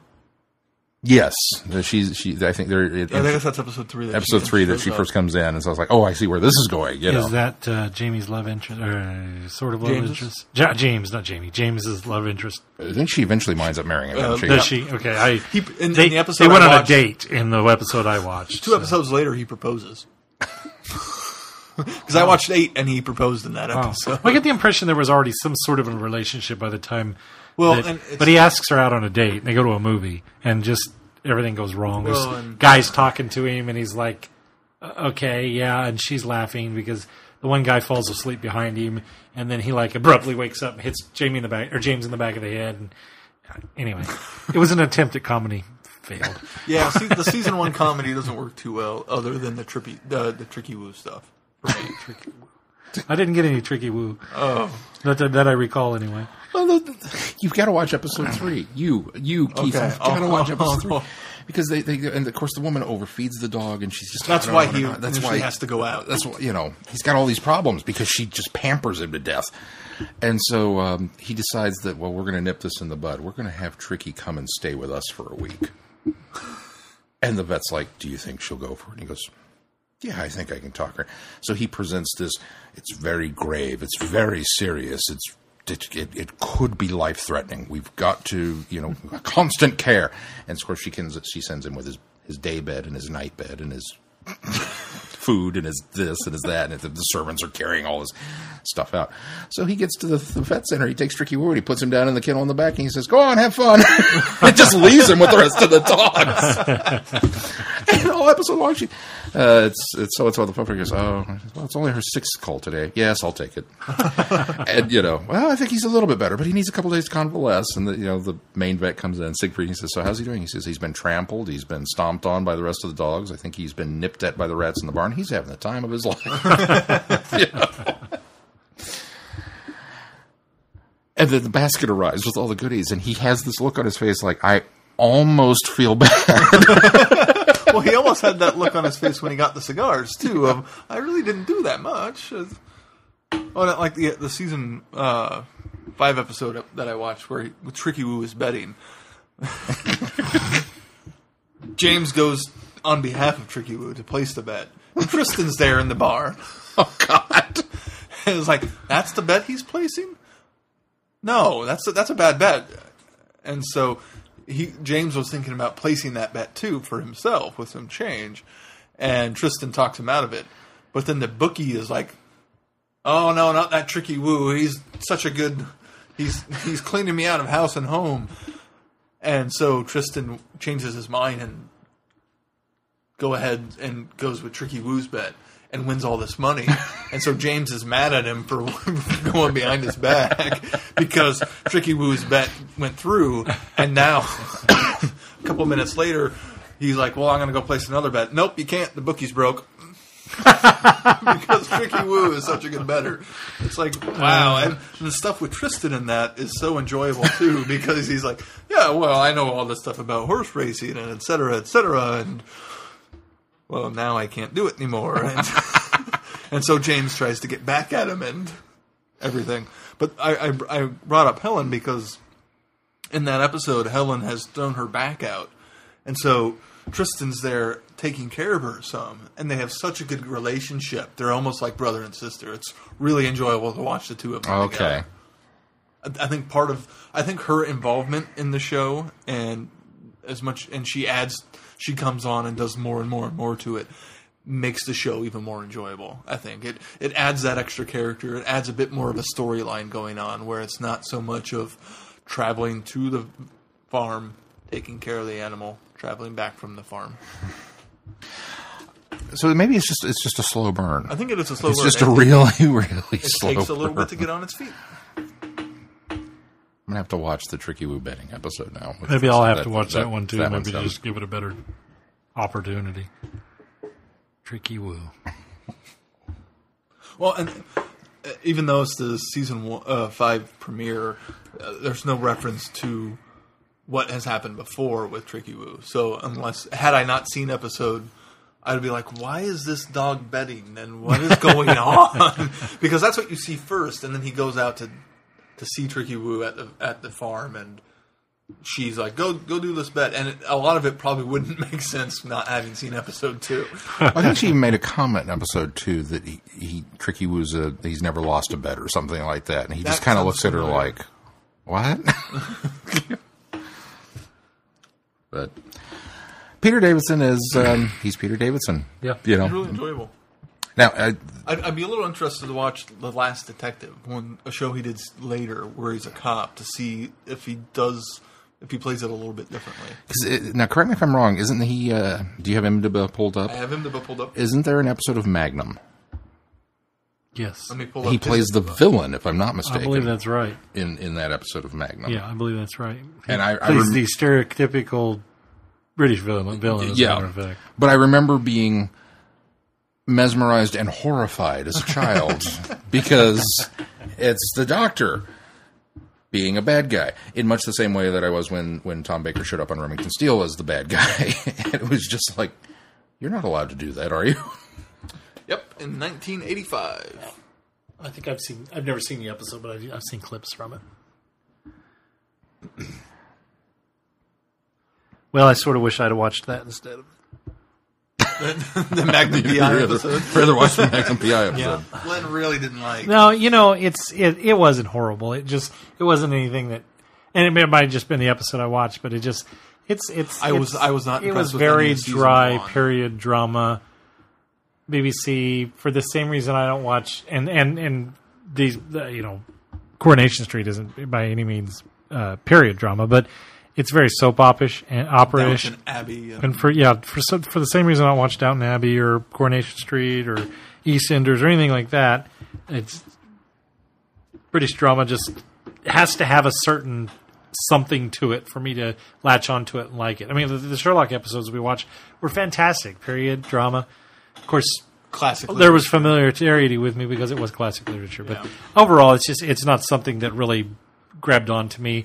Um, I appreciated Peter Davison's performance. I thought everybody did a, a, a, a swell job as as the what they were trying to portray, and I think that the the show does what the show sets out to do. So. Yeah. Uh, and Sarah said that she tried reading the books and thought it was rather dry too. So I wonder if later in the books it gets a bit more comical and a bit more like the I, series. I, gets. I, I wonder if it's more from the standpoint of the books are dry because James is dry, and the show starts off as a pretty direct adaptation of the books, and he thinks all these stories of you know These all, all these great stories. you know that oh yeah this is my my time is a thing. And after the first season or so, the producers may have stepped in and said, "Let's bring How many Helen books are in. there? Let's do." I think there's just the two. So that I mean, obviously, when they decided, you know, Which it, it looks he like wasn't each- going to write any more books, they figure, well, that's that's what we can do. It looks like each episode that I saw, it was everything was accredited as adapted to uh, by Yeah. for the writer. So adapted from. well, and or the person who wrote the TV episode, it wasn't written by, it was adapted by. Right. So I don't know. I would think if it was an original story based off the characters, it would have been written by. I could be wrong on that. I, I think adapted by means you're Taking purely drawing from the material. material. based on or inspired by means you're putting your own spin or element on it. Oh, okay. Um, I mean the the Bond films were uh, Inspired by. no, they were Well, adapted from originally, and then later when they realized how much they were changing for the movies, they became based on and ah. inspired by. Because these are credited as from the books by James Herriot. I mean, the first few episodes of Little House on the Prairie are basically direct adaptations of the Yeah. books. And Well, you then- kinda have to start And then that at some point, you know, yeah, you, you get away from that because the, the the series takes its own Just like Game of Thrones. avenue. does, Yeah. and I'm sure All Creatures Great and Small did the same thing. It kind of took on its own uh, character itself. So Side note for episode three, um, which is called Dog Days, if I remember correctly. Um, and there are a lot of dogs. There's a lot more tricky woo. And there's another gentleman who has a, a, a wonderful black Labrador who has a cancerous growth and has to be put Yeah, down. the, the show does have a lot of serious aspects to it. It, it, it was another one of those moments. It was like, oh, I didn't Well- need this. In the very first episode, uh, James convinces this I can't remember some guy representing the- another guy uh, to put down a horse. Yeah. The fallout of which is in Yeah, which is two. in episode two, and the necropsy and everything, and it's resolved really quickly. But it's still one of those. Sometimes they do kill uh, animals. Do die on the show. There are serious aspects of it. We've been talking a lot about comedy, but there's a lot of serious there too. Well, the one I saw, there was a, in fact, they, they made reference to the horse, having to put down the horse, but uh, this the, the old man, this old, there's an old cranky farmer who's uh, probably a recurring character, at least up to this point, because the cow is he finds it dead in the in the pasture, and so he wants Jamie to look at it, determine what what killed it. And this farmhand keeps keeps going. Well, I know what killed it. It was aspiration by something something else. It wasn't struck by lightning. And the the old man's like, "Well, look at him, and, and and you determine that he you know he got struck by lightning." And of course, Jamie comes out after examining the animal and says, "No, he died from heart failure because of asphyxiation." And exactly what this farmhand's saying. And the old man says, "No, he was. I, I, you can't tell me how my beast died. It was struck by lightning." Well, come find out, it had to be struck by lightning so that he could collect on the insurance because he's out if it dies by uh-uh. natural causes. And so he tries to convince Jamie to say that it was, and Jamie stalwartly says, "No, I'm not gonna. I'm not gonna do that." And so, of course, the old the the old guy says, "Yeah, well, I'll, I'll have your job, and and you know, you're. I'm going to talk to." Um, Siegfried. Siegfried about this, and and we'll we'll sure have this squared away, you know. And of course, Jamie goes That sounds back like it might have been the same guy. and Siegfried's very, you know, well, I understand that uh, the cow died from asphyxiation. And he says, yeah, he says he, he wanted me to put on the report that it was it died, got struck by lightning. And he says, "Oh, don't worry about it. You, you know, he doesn't ever want you to come back to the to the farm, but he says, I'll, I'll you know, I'll end up uh, squaring it over anyway. And so Siegfried goes out to treat a swine that has, or a pig that has a lesion on its back of some sort. And so he tells the guy straightforward, he says, I'm going to make you up a salve, you put it on there, but I'm going to take a, a sample back with me to um, analyze, and we'll se- I'll have him send off the results. And anyway, um, so that we can get the right com- combination of what we need to put on this animal. But he goes back and he gives that job to Tristan to send the, the sample off. And so he sticks up for Jamie, saying, "Well, I'll just I'll just be have to be the one that goes out and deals with old man. What's his name?" And but he's saying, you know, I I would just turn him loose as a as a client, but he says, you know, you really can't do that. We've got to wait for the guy to walk away on his own. We're just hoping he'll never come back. Well, throughout the course of the thing, there's other things that happen, but at the end, you find out that and Siegfried comes off like he's mad because he finds out that Tristan sent off the wrong. Sa- he swapped swapped two, swapped two samples, mm. so Siegfried sent out a salve that actually killed the the pig, and the old man was mad. And he's you know Tristan's like, oh gosh, I can't believe it did. that." He's, he's all you know like, oh, I, this is terrible. And then Siegfried turns around and goes, yeah, so he's not going to do business with him anymore. So you got rid of him.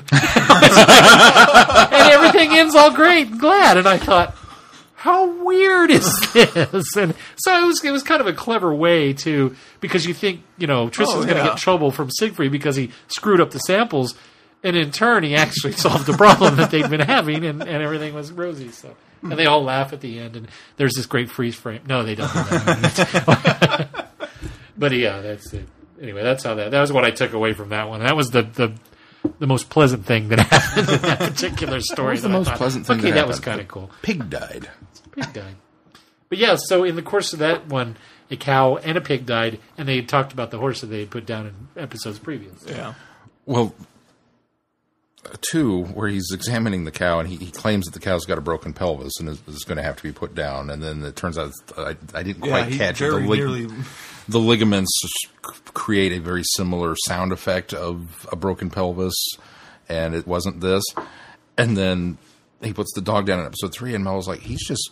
He's just cutting a swath through these. First the horse, he tried to get rid of the cow, and then the dog, and he's just, he's just. This is a terrible vet. Just, He did very in the early episodes seem very bumbling and not sure what he was doing. Almost, there, there was even like one epi- uh, one where he was taking care of a cow and wasn't sure how to take care of it, and it turned out to be like heat stroke. And so he he tried several different things and couldn't figure out how to do it, and then finally they fixed it and figured it out. But it was like he Well- didn't know what he was doing. At some point in this episode, they, they talked about how James and Tristan both were pretty fresh out of school. Yeah. They weren't. They hadn't been vets for very long. So That's, well, and and that's a part of it. Tristan to a lesser extent from having having failed Which uh, apparently, and Tristan goes later to work for the ministry. of That's magic. what they called. along with Barty Crouch. he, he goes get a government job, and one of the, the, episode I watched was him deciding, okay, I'm, I don't want to do that anymore. I'm going to quit the government job and come back and work full time at the at the office, and them giving him a hard time of, well, no, you're not good enough. We we can't get you back. Pranking him. Making him think that, oh crap, I just quit this job and now I don't have a backup plan or a fallout plan to, to go and do. And back to that finding practical jokes and slightly cruel. Well, speaking uh, like the one uh, was at the end of two where they were uh, speaking of things I didn't expect to. I, I like I didn't. You didn't see it, but I didn't want to hear about it either. Where the cow that had given birth to the calf, and apparently the uterus went with it. So they were Oh, out there. yeah, this is why he's shirtless. Is that they're they're putting it back in the cow, and it's like okay, that's the, the whole conversation. I did not need to, to have. But James, in his his his infinite prankability on Tristan because Tristan had called and, and made a, a comment about the, the the cranky guy and made him believe that he had to come back out there. James gets him back because at the end of the episode he calls and he's like, "Ah, yes, you need to come out and blah blah blah." And and you you got Tristan, he's like, "It's all come out again." it was like, this is a horrible prank. I don't care if it's Tristan or not. You don't do that to somebody. That's just not cool. All of the pranks are just horrible, pretty much horrible. Even the ones Tristan pulls yeah, are, are, are pretty are pretty bad. yeah. It's, it's, Eh, It's the 30s. What are you going to do? Hard up for entertainment. this is like, well, there was no television, so this Well, is and what we in, had. in season seven, you jump to the 50s, and there is television. And one of the storylines in the episode is this family completely neglecting their dog because they're too glued to the TV to take care of it. And it's one of those, wow, that's kind of a somber thing in the middle of otherwise what would be is a pretty fun episode. What do we got coming up with on the schedule? Coming up on the schedule, um, Friday night Who this week is the Happiness Patrol with Sylvester McCoy. Yay! Uh, and then we have a companion archive on Benny Summerfield, or Bernice, as her non friends would call her. That's you, Glenn. Uh, we're going to be doing uh, Big Finish number 13, Shadow of the Scourge, and number 42, The Dark Flame. So you can get some audio this week. Very good. All right. Well, is there anything else we need to tackle a little before we close this one out? No, if you, uh, uh, uh, as the last contest we did, you, uh, um, I should have all con- been contacted now. There were, uh, we had four comic books from Free Comic Book Day from uh, Titan, and uh, I had four people reply, and I have contacted all four of them. So your comics are on the way. Of course, this being uh, Memorial Day, they probably won't go out until tomorrow or today at the time that you listen to this, but they are in the mail. We can say the winners are, right? So, congratulations to Chrissy, And Holly Holly, and Dan. Dan, Dan, and Ben, right? Was and Ben in uh, Ben is the fourth. yes, Ben is the fourth. okay. So, congratulations. Technically, Dan was the fourth. But And we've got you know more more games and prizes uh, coming in the future. So yeah, we don't know what yet. But no, we make it up as we go along anyway. You'll be as surprised as we will. ta-da! All right, well, that's going to do it for this week. Good until next week. I'm Glenn. I'm Sean. I'm Keith. Cheers. Good night, everybody. We see you. You have been listening to Traveling the Vortex. Doctor Who and all of its associated programs are owned and trademarked by the BBC. No infringement is intended or implied.